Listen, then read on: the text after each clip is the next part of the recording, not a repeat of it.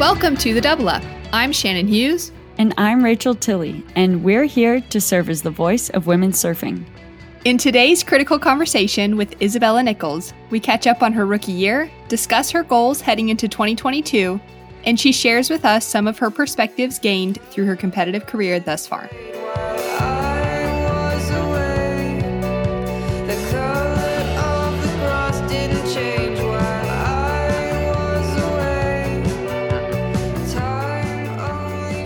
Hey, Shannon. Hey, Rachel. I am so excited to catch up with Isabella Nichols this week. Yeah, so basically, Shannon, we are having our first critical conversation episode, which, if you follow our Instagram or listen to our previous episode this week, you'll have heard our explanation about how we have been splitting up conversations like this from our weekly news podcast. And this here is a critical conversation and obviously, as we just said, we are talking to Isabella Nichols, and it is just, I'm really excited. Yeah, exactly. So, for those who don't regularly listen, at the beginning of each week, we release a weekly wrap in women's surf, which covers all the current news in women's surfing. You can also find us on Instagram at the.double.up. All right, well, let's get into it. Isabella Nichols is the 2016 Junior World Champion she qualified for the World Tour back in 2019. Obviously, the tour was canceled during 2020. And so her rookie year, she was the only rookie in 2021 and ended up requalifying by finishing ninth on the World Tour. Yeah, Rachel, I love those stats about Isabella. Um, I'm so keen to get into a conversation with her. And I'm just remembering that back in 2019, when she qualified for the championship tour out of her rankings on the qualifying series, she won the QS and she was actually the last person to win the QS since it has now changed That's true. to the Challenger Series for the way that surfers qualify onto the championship tour. Well, Isabella is one of my favorite surfers on tour, but on top of that, she is just one of my favorite people. Like, she's so good to have a conversation with and so relatable and nice. So, it's such a treat to get to talk to her. Yeah, I'm so stoked about that. And just seeing her success that came through her junior career and into her qualifying series, it took her a while to find her feet on the qualifying series and actually walk away with that win back in 2019 and actually get onto the championship tour. And I worked a lot of the events in the Australian QS where she was battling it through to try and, you know, kind of stake her claim. She's also studying full time while competing on the qualifying series and was studying while in her first year on the championship yeah, tour. and so, so impressive. It's, it's so impressive. And it seems like, you know, it just speaks to who Isabella is as a well rounded person, right? She's an mm, athlete, she's a student, so and she has so much to offer in so many different areas of life. Yeah, well, Shan, her and I actually won our world titles. Well, I won my longboard world title. She won her junior world title around the same time. Mine was at the end of 2015, and hers was She's technically the 2016 junior world champ because theirs take place in January. But we got our world titles presented to us at this same WSL ball um, in 2016 on the Gold Coast and met her there. And she's become a, a good friend since then. And I'm so pleased that she was keen to come on and that she's keen to chat to us. Well, Isabella Nichols is from the Sunshine Coast of Australia, but when we pick up our conversation, she's currently located on the North Shore of Oahu. Well, thank you so much, Isabella, for joining the podcast today, The Double Up. Um, it's so exciting to just see where your surfing career has taken you and to just be able to get to witness some of the waves you've been getting on the North Shore this season. Um, we would love to just start things off by knowing how it was that you started this journey. How did you get into surfing in the first place? Yeah, thanks for having me. Lovely, as always, to talk to you two lovely ladies. um, yeah, I'm here on the North Shore now. It's been amazing. The waves have been pretty solid for the past like two weeks. So it's been good to kind of throw myself in the deep end. Yeah. But taking it back to the very start, I started getting into surfing because my dad just loves it with a passion. He's not a competitive surfer. He's just your like weekend warrior, but he wanted a buddy to go surfing with. So um, I have a twin and she didn't really, she never really took an interest in it. So I guess I was the chosen child. and the first wave I ever stood up on was I was 11 years old at Rainbow Bay up at Double Island. And It's like vividly burnt into my oh, memory. That's the best. Yeah, so that was where I started surfing, and um, just the love of the ocean my dad instilled in me, and I still like every time I go home up to the Sunshine Coast, surfing with him is like one of the best things in the whole world. So that's pretty much how I started surfing. Uh, I never actually kind of really, I didn't take it up straight away. Like I loved it, but I didn't like know that I wanted to do it for the rest of my life. Um, yeah. It was more just like I live by the beach. Yeah, it's nice to go surfing here and there, but I actually started playing soccer really young. And so the whole time I'm like, I want to be a soccer player. This is sick. Like I get to hang out with my mates. It's like a team sport. Yeah. And then I kind of got to a point where I had to choose whether I wanted to surf or do soccer. And I ended up obviously choosing surfing. But the story behind that is because I kind of stopped surfing for a little while, my dad was super eager to get me back into it, right? And the way he mm. did that was by in the morning before school, he would bribe me with a bacon and egg McMuffin to go surfing with him. Um, and that was that was kind of how like that was how I started getting like roped back into it. And then obviously doing surf contests, like grom comps with my friends, I found like that element of not so much a team sport, but like a community kind of sport out of surfing rather than just the individualism of it. I think that whole part of it really appealed to me because you can just go surfing with your mates. I like hanging mm. out with people. I don't really like, even though it is a very individual sport, even on the road here, I have like my support crew, my family, my friends, they're kind of like behind me anyway. So it feels like I've, I've got like a team on my shoulders anyhow. So I've just kind of added yeah. that little element in. And yeah, I mean, still doing now at 24. So I've been surfing for about 13 or 12 years. I feel like that can be like a love hate relationship that I've had with surfing. That one, I love that it can be individual because you don't need anyone. If you feel like going surfing, you can just go. But then I look at like people who have team aspects and I'm like, oh man, I wish sometimes like we all surfed on a team or when I've surfed in ISA events with a team, it's really fun. And so I think that's a really positive thing to intentionally then surround yourself with the team and bring yourself, you know, bring them along for the journey because it makes all the difference, especially traveling internationally.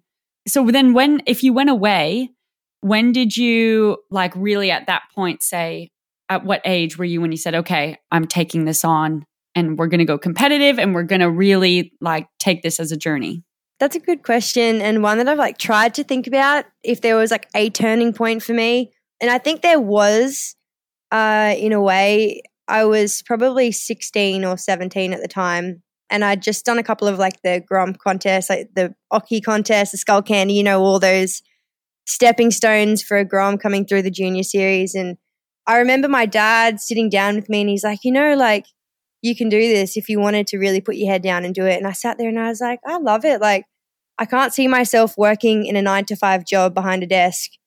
So yeah, that was when I was like, you know what, like I may as well give it a crack. And I didn't really look at it in an aspect of like, I can earn some money here, I can make this a career. It was more like, this is something that I enjoy doing and I may as well do it for as long as I can because yeah. I've always just loved doing things that make me happy. So I think that was kind of like the turning point for me when in my head I was like, okay, like I can actually, I can actually do this.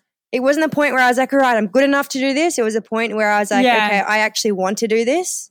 I think the point where I realized that I was good enough to do it was maybe, I don't even know if it actually has sunk in yet. I don't even know if I've hit that point. Um, but I think there was a point through the junior series and maybe even winning the world junior title in 2016 in Ericeira. That was probably when I was like, okay, this is actually like I can do this. Yeah. I was going to mention that because it wouldn't have been like you say 16 or 17. It would have only been a year or two later that you won the junior world title. And I feel like for me, that would have, I mean, the rest of the surfing world was definitely indicating Isabella as like, okay, she's like she's on her way to the tour and to where you are now.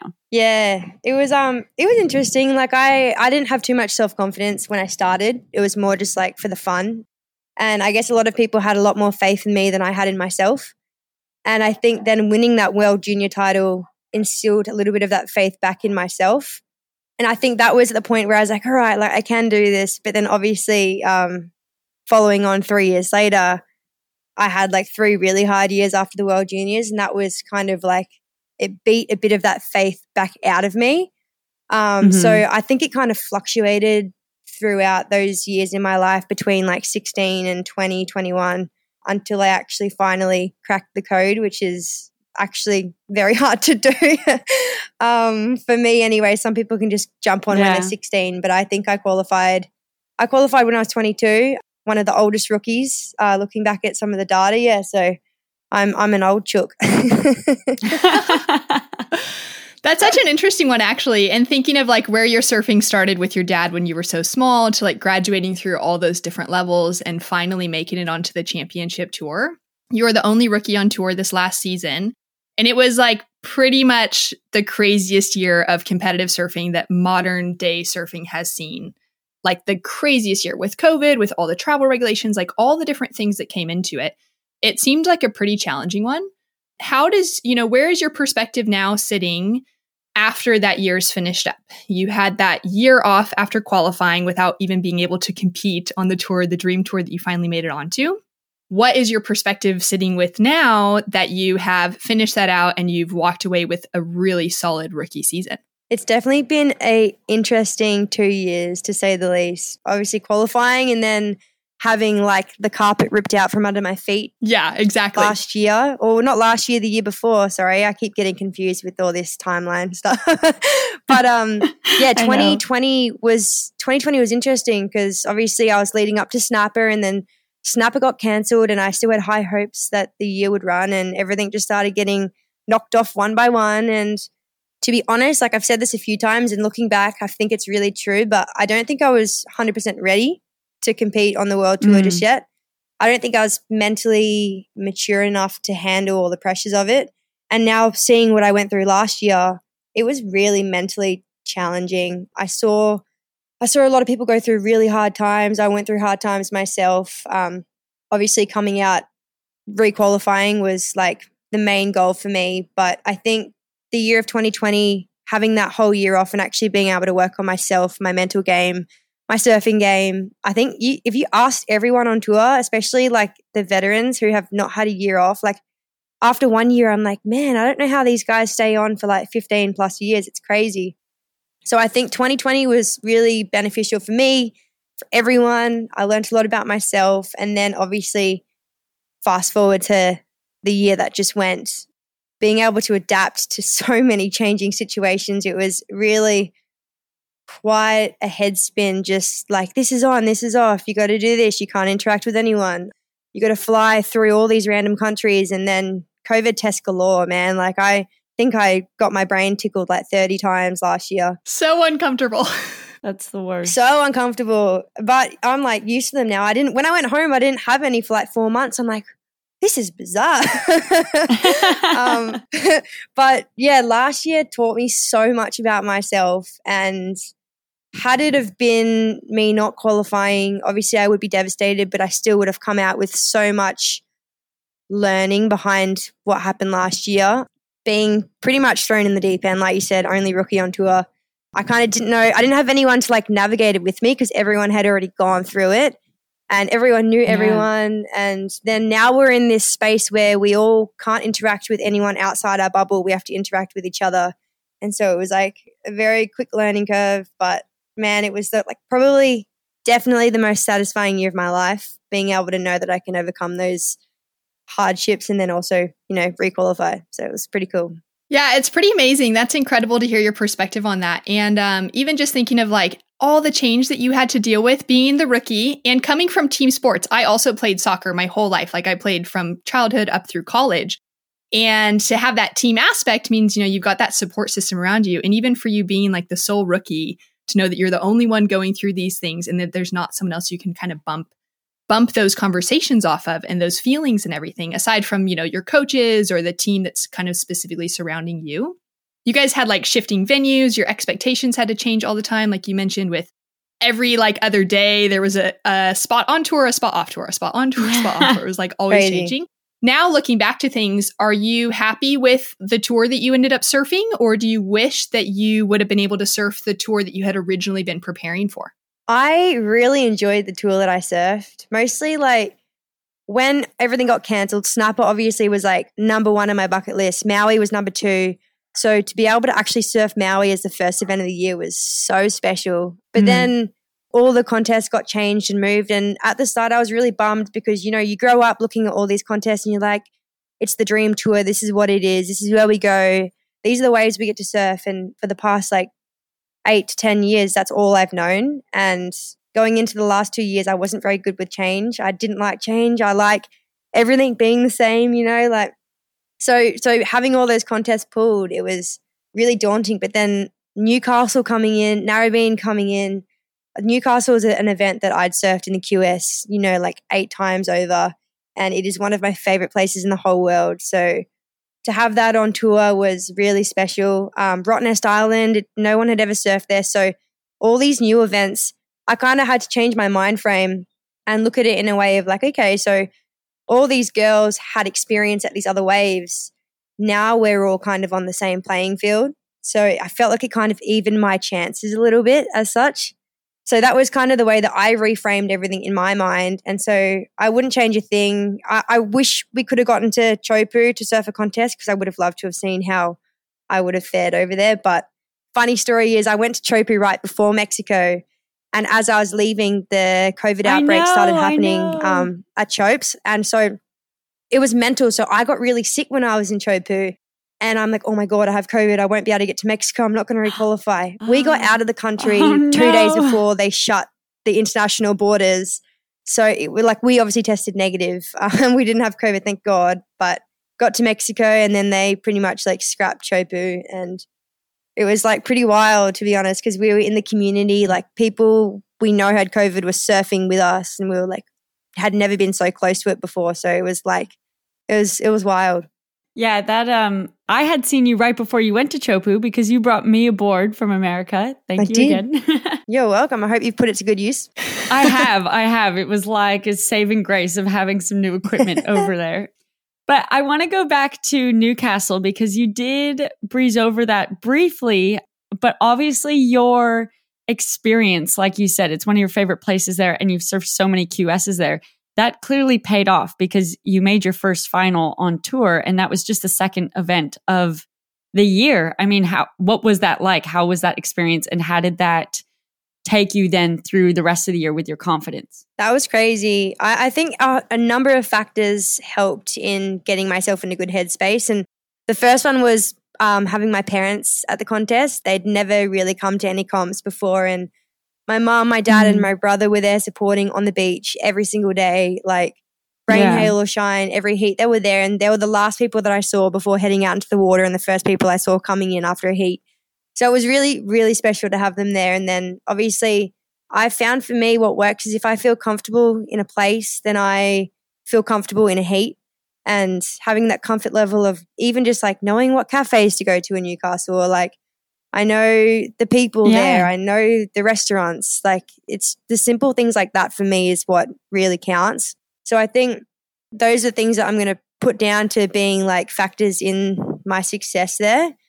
But in the end, like it's such it's it is such a weird wave because it's so volatile. It's out the back, it's in the shorey, like the tide changes it so yeah. much. I think there was a level of luck there too where um, I just maybe picked the right waves or sat in the right spot because all the other girls were surfing really well. And in places like that, sometimes you just got to leave it up to Mother Nature, really. So I'm going to, yeah, thank her for that one.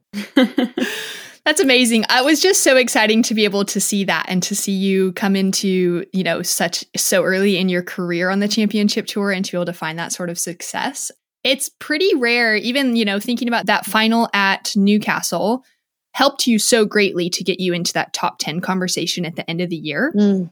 for the championship tour in the women's side. And it's actually been a really difficult task for women to crack the top 10 over the past decade, especially as rookies. So since 2013, only four surfers, Caroline Marks, Tatiana Weston Webb, Bianca Buitendag, and Johanne Defay, were able to finish in the top 10 in their first year on tour, in their rookie year. And all of those women have gone on to really solid careers. So, how important did it feel for you? Did you find yourself thinking about that a lot, you know, wanting to make it into the top 10 and get your requalification via the championship tour rather than having to rely on, well, the new challenger series after you took out the win at the last qualifying series? Yeah. So, going into last year, my main and pretty much only goal. No, I had two goals actually. My first goal was to enjoy the process, which is always so much easier said than done. Um, and my second yeah. goal was to qualify through the CT, so I didn't have to continue on and do the QS because looking at the schedule, the change schedule, it just looked like so much traveling. And I mean, had I have needed to do the QS, I would have been okay with it. But I think just having that goal at the start of the year to qualify top 10, it was actually qualified top nine because they cut off one of the spots. That's, That's true. right. Yep. So it was very stressful, um, just constantly looking at the ratings. But the Newcastle contest helped me more than I could have known because I actually looked at the rankings and the seven women or the eight women above me or seven women above me, there was no two um, double winners. So every woman on tour had won a contest and no contest was won by, or no one person had won more than one contest. So yeah. for me to have that final, um, it came down to the last heat in Mexico for me. And I think against Tyler, if I hadn't have made that heat, wow, I would have been off tour or relegated to the Challenger Series. So, um, yeah, going into that year with the goal of top 10, knowing how hard it would be and not being too concerned if it didn't happen, just having that solid goal in place was was good and to know that I can kind of follow through and that I reached that goal was pretty special, especially considering everything like we talked about earlier. But um yeah. Yeah, I think for me, like obviously when you go in, you don't know how you're gonna fare like against those girls. I had no idea how I'd go. I was just kind of going, okay, we'll see how we go. Like, I'm just going to do my best. And it's pretty cool to hear those stats that you just mentioned. So, I mean, hopefully I can again requalify through the CT, but this year I'm hoping for a top five finish. So that's the goal for this year. Yeah, I think it's so important and uh, good to have those tangible goals to keep like feeding yourself and it keeps you pushing yourself forward, especially when like you said, you can go into Mexico and it, yeah, it adds pressure going into a heat saying like this heat's kind of make or break. But then I don't know, in that way, you can also reach new places in your mind of like determination, you know, and, and accomplishment. But, you know, with that said, and you're saying this next year you have top five as a goal. At what point are you going to bring the world title as like a goal moving into the year? Is that already like in your plan? I mean, that's a plan for down the road, definitely. And I'm not mm-hmm. like, I'm never counting anything out. But for me, like when I have a goal in place, like I will literally do anything in my power to get there. And if I don't get there, I get, I get disappointed in myself because I know that I set goals that I feel yeah. are reasonable, a- achievable, achievable. And hence, like, I think the world tour, just looking and assessing, and like last year, it's such a mental game. Like it's not even just the best surfer; it's the person who is so mentally like strong and capable, and mm. it's such a game. Like I think, firstly, the player needs to get used to playing the game well, and then once they understand all the spots, once they understand all the people, then you can kind of. I, I feel like I want to give myself a few years before I really make that a tangible goal. Like, hey, I want a world title. I think if I did that now, um, like I said, I'm a perfectionist. If I don't reach a goal that I have set myself, sometimes it's more detrimental than beneficial for yeah, me. That makes sense. Yeah, I'm looking at it as like climbing a ladder. I'm not trying to rush anything. Everyone on tour like is surfing so freaking well right now, and I'm not like I said, I'm not counting anything out, but just setting reasonable goals I think for me is like I've learned over the years if I just go, I want this, like I want to be here and I don't reach it, I just go, I get really down. So, yeah, uh, that'll be a goal eventually. But for now, it's top five for sure. And I think that's such a good perspective of like you have so much to learn of being on tour. It's not just like surfing the best at the wave, it's like, you know, being able to be four events in six events in and still have like the mental capability to show up every day and try and perform. Like there's so many of those aspects to the world tour, as you just mentioned, that I think are so interesting.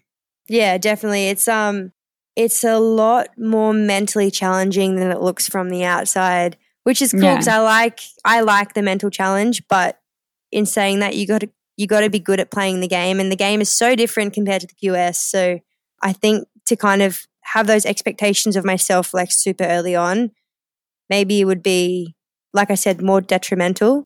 But again, that's definitely a goal that I have. I want to get there eventually, just depending on how quickly. That's the only Yeah. thing. Yeah, it's definitely a huge goal to have in mind. Um, I love that you already like have your sight set on top five. You're not, in my opinion, it would seem you're not that fazed about the whole mid-season cut that's you know being thrown into the tour when it comes to making top five, not just even make it in, into that top ten that would take those requalifying positions.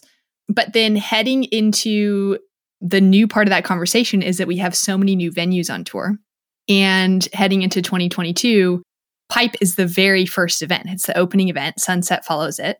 Back in 2020, as you mentioned before, like you were prepping for Snapper for your first event on the championship tour, which is slightly different than Pipeline for the starting starting event of a season. Very. Um, so different. and the whole calendar overall, like it's just changed. I feel like what you qualified for back in 2020, your expectation for the championship tour, and then all of the adjustments and the changes in venues that happened in 2021. Now those being thrown out and you're being handed like the heaviest waves on tour that the women have ever been handed. What are your thoughts heading into those events and how is your training, you know, heading into things? I know you're spending some time early on the North Shore just specifically to focus on preparing for those early new events? Yeah. It's the new and improved calendar is definitely one of, or if not the heaviest calendar that I've ever seen. But again, the lessons I learned last year with all of the changes, um, I felt like I was always like, there was so many heightened emotions, so much anxiety, but learning to like work through those anxieties and still perform was a big lesson that I learned. And it's like, you know, we've got pipe. It's going to be nerve wracking. Everyone's going to be nervous. It's going to be scary. But like learning to perform in those anxious moments is something that I think we all learned through COVID, no matter what, not even in surfing, just everyday life. So I'm just trying to like deconstruct all the different places that we're going to. Um, pipeline reminds me a lot, especially backdoor of a wave at home we call South Strutty. You know, the way that it breaks, like taking off behind the peak. It's somewhere that I love. And again, trying to relate a place that I feel comfortable at to one of the venues is going to be really beneficial for me. And so I've, I'm here early. I'm on the North Shore. I've surfed backdoor and pipe quite a bit, sunset, and just trying to find the right entry into the wave and relating it to how I normally surf South Strutty has been super beneficial. Like I've got a couple fun little barrels. Um, nothing too gnarly yet. I'm slowly trying to make my way up because I've obviously never really surfed here before. So I'm trying not to throw myself too far in the deep end. Otherwise, I might, again, it might move me backwards rather than forwards.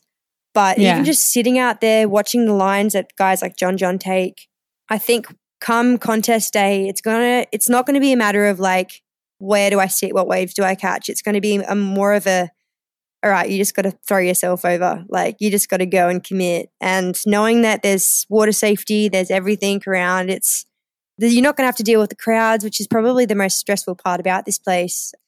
So that's kind of soothing for me. I love sunset. I love big walls of moving water. So I feel comfortable here already. We were meant to have the contest here last year, but it got cancelled.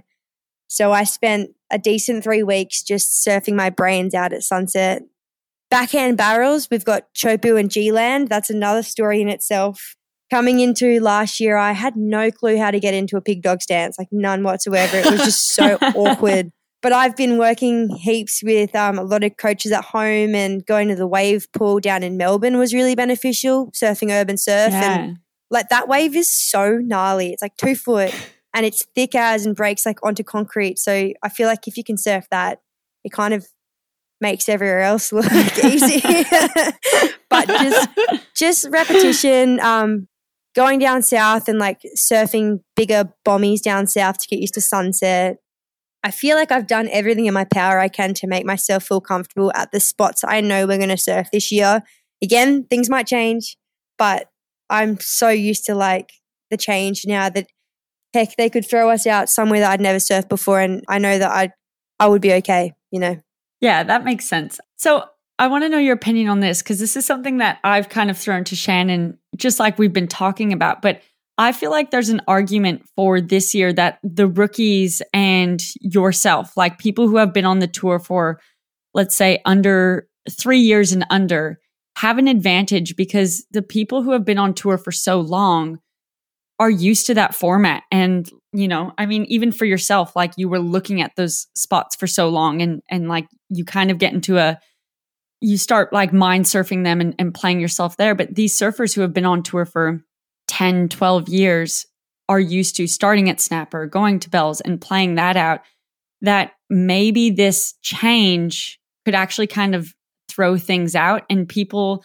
like yourself and the rookies coming up are like, okay, hey, we're we're used to change and or we're not used to really anything yet and that could be an advantage. What do you think? I 100% agree with that. Yeah, I think especially seeing the rookie class that's come through this year, they're Mm. gonna dominate out here. Obviously, there's a few Hawaiians. There's um, yeah. there's a few. or India Robinson, she's great in powerful waves like this too. I just think the rookie class, looking at them, I know that they're going to do well with the change of venues because they had Ericeira, which was big. They had a few other places which were solid. France was solid Mm. obviously we're coming into this the first five contests i'm looking at it like it's more of like a big wave tour to be honest we've got pipe sunset Yeah. Peniche can get gnarly bells and margs yeah. and then all those girls that have qualified have qualified through solid waves like that Haleiwa, of course and i like that because if i put myself in um, the veteran shoes say someone who's been on tour forever like sally or steph if you thought that the tour was going to be somewhere you'd obviously go and surf those waves you wouldn't you wouldn't think that it was going to change so you're so used to surfing all these like 10 different Yeah, spots exactly. and Exactly. I mean, those girls are so good at what they do that I'm sure they can adapt like that. But coming in, not having any expectations, it could be just as valuable too. So who knows? Like all those girls on tour already are so good at being able to adapt. But I'm going to have to agree that I reckon the rookies this year are going to dominate. It's pretty wild thinking of that being like basically a big wave tour. What is your equipment looking like? Like totally different than boards that you've normally been riding? Or I guess you were preparing for Sunset last season anyway, so you already had some bigger boards in your quiver? Yeah, I've got every year I come to Hawaii with Billabong, and um, obviously I came last year to surf at sunset. So I have, I have a decent quiver already here. I think I've got like twenty five to thirty boards that I have down in my room downstairs that I've just accumulated over the years, and they're all big wave boards, whether it be sunset, pipe. Um, you need to ride bigger boards here. You can't ride your short board, but I've been working on certain boards with Darren as well that have a lot more volume through the chest, but you can turn it easier so you can ride it a little bit shorter. And those go the same, like for bells and margs, you can ride those same boards at those venues too. So I think had I have looked at the tour maybe two years ago, I think my quiver would be looking completely different than it does this year. But yeah, I've got um, some pangs over here. I'm trying some Arakawas, um, obviously Hawaiian shapers. They know exactly where their board's going to fit in the wave.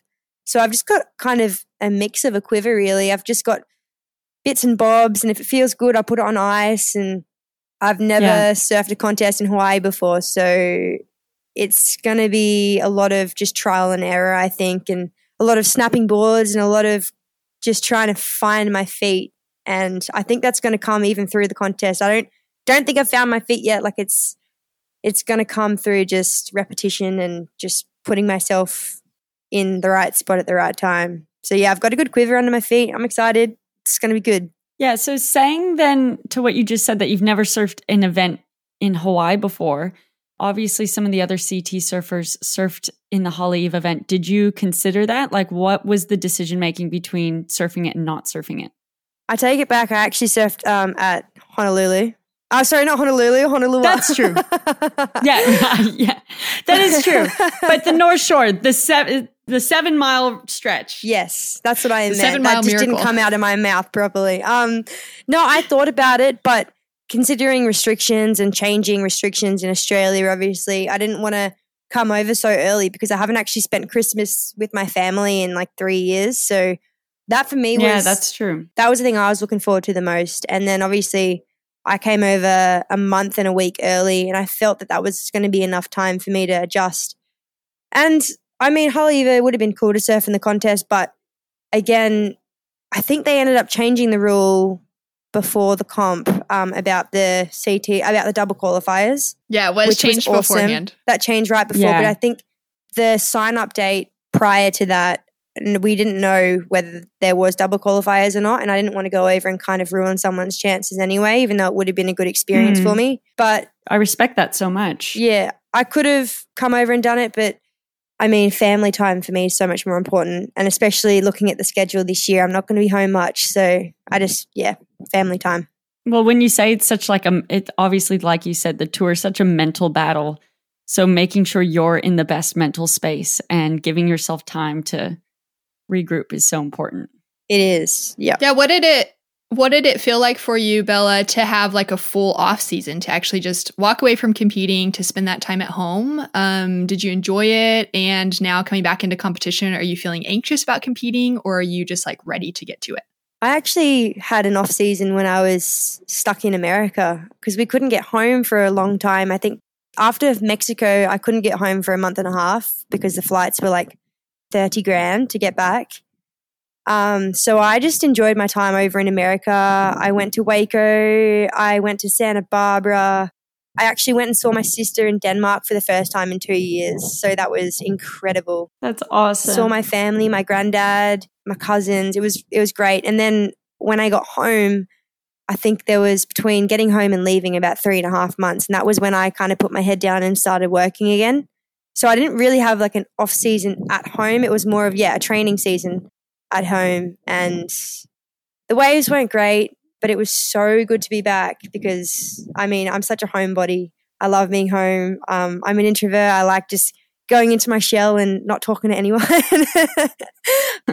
but yeah, the time at home I had, the three and a half months was possibly some of the nicest months I've had in a long time. Um, no stress, just training, putting my head down and going through the motions. And I kind of didn't want to leave when I came to Hawaii, I, yeah. I, I, left. I'm like, man, I'm not going to see home for a long time. This is the longest I'm going to be on the road for. I think it's three months. But then as soon yeah. as I landed here, I was like, ah, I feels like home here to me, to be honest. Like I've spent so much time here. It's, again, I have that level of comfort. So yeah, I'm happy. Yeah, I love hearing that, you know, you got to just enjoy that training season, I guess, um, without at least having to focus on putting the jersey on and be in a place just for the sake of competing. I was surprised that more of the I guess a couple of the CT surfers that did decide to go ahead and compete a little bit more in that Challenger series, that they weren't just wanting to take that time off um, if they were already qualified. I love that nod though that you just made to like feeling at home on the North Shore.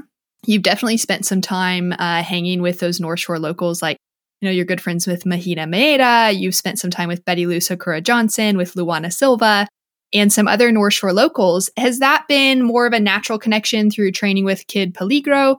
Or has it been that you have intentionally wanted to pick their brains on North Shore as locals and get to know, you know, what it has to offer from their perspective? I actually think it's just a matter of them being good people and me meeting them overseas and not even in Hawaii. And then obviously coming over here, I have those connections with them already. I met Betty in um, Honolulu. Her and her mom are just the most beautiful people ever. And I came to Oahu and they took us on hikes galore. Like I had never heard of some of these places we went to and just like spending that time away from the ocean for me is the way I recharge. Obviously, meeting Kid, I'm actually staying with him right now. I'm on his balcony. This is their view. Training with him, Mahina, they're just beautiful people. They've just taken us in like family, which has just been, again, that's a level of comfort for me. It's the people that I meet in the places that I go to. If I feel like I've got a, a good, secure family base, then I'm happy. Luana, I went to the west side with her yesterday. She showed me around. She's a full blown sunset local, so I just try and like pick her brain, even though I know she's going to be nice. my competitor this year. I was like, "Hey, where's the lineup? Where do you sit?" I just watch what she does. Um, but yeah, the people here are awesome. The people are just so friendly and kind, and they have a lot of knowledge about the ocean. Obviously, living here, there's a lot of ocean, a lot of water. So um, mm. it's different to surfing a beach break at home. So I just like picking people's brains, tapping into their knowledge, and just trying to find out a bit more about the history of Hawaii and just trying to feel at one and at home in a place like this. It's pretty easy to do. It's so beautiful here and the people are lovely. But yeah, I think meeting good people over here has been a godsend. Yeah, that's amazing. It definitely to me sounds like it's setting you up for success too for the tour starting out there, knowing that Pipeline and Sunset as weird as it is that you're the sunny coast Australian girl, that you feel at home on the North Shore, especially considering that women haven't competed there for, I think at Haleiwa, we were saying it was like 11 years since the women had had an event on the North Shore. So for you coming up as one of those in a younger generation or fresher to the tour in your early 20s, it's pretty incredible that you have that feeling of home. And I feel like that's such good advice, like to those that are up and coming and wanting to grow their competitive careers possibly and have their sights set on being the next Isabella Nichols, being the next Steph Gilmore, that they like that's such good advice actually for some of those up and comers. Um, having said that, though, I would love to know. You know, Rachel already asked you kind of your thoughts on the rookie class this year, and do they have a benefit? Do you guys maybe have that benefit over the veterans that are on tour? Um, this year, that rookie class is looking pretty different than yours did with five outstanding surfers. different. They've got their whole, very, very different. They've got a whole team. There's like a rookie team that could be competing in the Dahui this week or whatever, you know? Their experience, though, stepping into this new world, it's likely to be similar to yours coming in kind of for the first time surfing these events. What advice would you give to those rookies on tour this year, heading into a solid season at Hawaii to start things off? Hmm. I really like that question because it's going to make me think a little bit. But I think the main piece of advice that I got given a long time ago, and it stuck with me for forever. Obviously, I'm still relaying this information. It got given to me like 10 years ago, but everything's a, a marathon and not a sprint. So I think it's just a matter of getting acclimatized to the tour and I mean, I went in not expecting too much, but then I had a good result in the second event. And it doesn't always happen like that. I think just finding your roots, finding your happy place mostly. There was moments that I could tell in a contest where I would just be so stressed and just like looking at the ratings and going, man, I got to requalify. And then there was, that was the points where I kind of just got ahead of myself and didn't really do too well. But the contest where I went and I was like, man, this is fun. Like I'm doing this because I love it was where I did really well. And I don't know if there's a correlation between that, but for me, there definitely is. For some people, it's different. Mm. Some people love the stress, but for me, I just love the feeling of surfing and enjoying it. So I think just trying to do things that make you happy and that put you in a good place alongside actually competing is the main thing. And also, like, you don't want to get to the end of your tour, your experience on tour, and be like, man, I didn't like have any fun. That was just stressful as hell. Yeah. You want to you want to still enjoy it. Otherwise, there's no point in doing it really. I think that's the best advice you could have given because that's like been exactly my experience as well. Like the year I won my world title was 100% the year that I had the most fun, like outside of the contest. Like when the heats would finish, I'd like go away from the beach and I'd go like explore and hike around the island and whatever. And I've definitely come to that same conclusion as well as like looking back, I've now been competing on the longboard tour for eight years. And yeah, you rem- you remember results along the way, but the things that like when I think about the past eight years are like memories that I've had with friends alongside the contests. Mm-hmm. And um, yeah, I think that's such good advice to people now starting to do travel around the world and make this a career and a job because it is stressful, but um, there's a lot of beautiful moments along the way too. That's it. It's the balance. You you got to have balance in yeah. life, and it's hard to find sometimes. But when you get it right, it's it's amazing. So that's it. So well said. Um, thank you so much, Bella, for joining us on the double up and just taking some time out of the ocean. I know that there are waves galore happening on the North Shore and just all over Oahu, Oahu at the moment. Um, but yeah, this was such a lovely conversation, and we're just such fans of yours. We're so excited to see how you go in your second year on tour after having such a fantastic start off on your rookie year.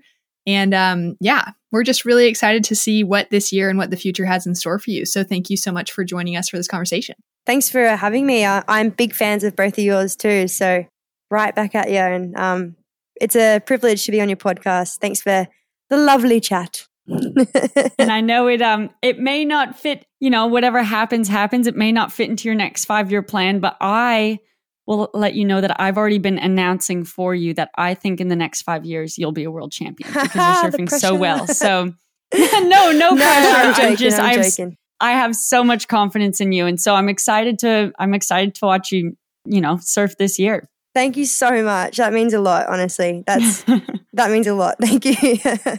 And I just honestly like now that I'm thinking about it with Rachel saying that and thinking of your style and like couple of waves that I have like burned into my memory of you riding. I just can't wait to be able to be in the booth to call more of your heats and just to be able to see you like just surf to your full potential. It's going to be so fun. I'm so excited. I'm, I'm excited to have you in the booth too. So, are you going to be coming in commentating at a lot of the events? I'll be in some. I'm not sure what my schedule looks like yet. I won't be in Hawaii. Aaron and I are heading back to Australia next week, but um, I'll definitely be around for some of them. Perfect. I can't wait to see you there. You. Well, Rachel, I loved talking to Bella today. Um, I just love getting the insights to her perspectives on, you know, her life in surfing and to see how much farther it has gone than I think she ever really dreamed it could from the beginning. Yeah, it's just so great to see where she's at now. Now that I've known her for a couple of years and have seen her, you know, make it from through the QS and qualified for the CT, and she's now had her first rookie year on the CT. I'm just, I really am such a fan of her surfing. And when when I said that I think she'll be a world champion in the next five years, I really believe it. I've been claiming that for her to anyone who will listen. It was so great to hear from her. She's just so well spoken and easy to talk to and such an awesome person. Yeah, that was so much fun. And I totally agree with you. Like to me, her surfing speaks so much of a young Steph Gilmore and she's That's got what I maturity say. I within agree. it. Yeah, Yeah, I that agree. is exactly it. Like Isabella Nichols to me is the next Steph Gilmore in her style, in her composure and heats, Mhm. and in everything that she brings to her surfing when she's actually riding a wave. And um, she also brings that, I think, just to the conversation. It was so easy to chat with her, and um, she's a friend of both of ours, and so we get to see her on the road occasionally. But it was really fun to be able to dive into some of those deeper questions with her. Yeah, well, thank you so much, to Isabella, for coming and chatting with us. And I hope the listeners, I hope you guys enjoyed this. Thank you so much for listening to this episode of The Double Up. Be sure to sign up for our newsletter on the website, give us feedback, send in any questions and topics that you'd like to hear. Our Instagram handle is at the.double.up, and our website is womensurf.net. Thanks so much. Bye.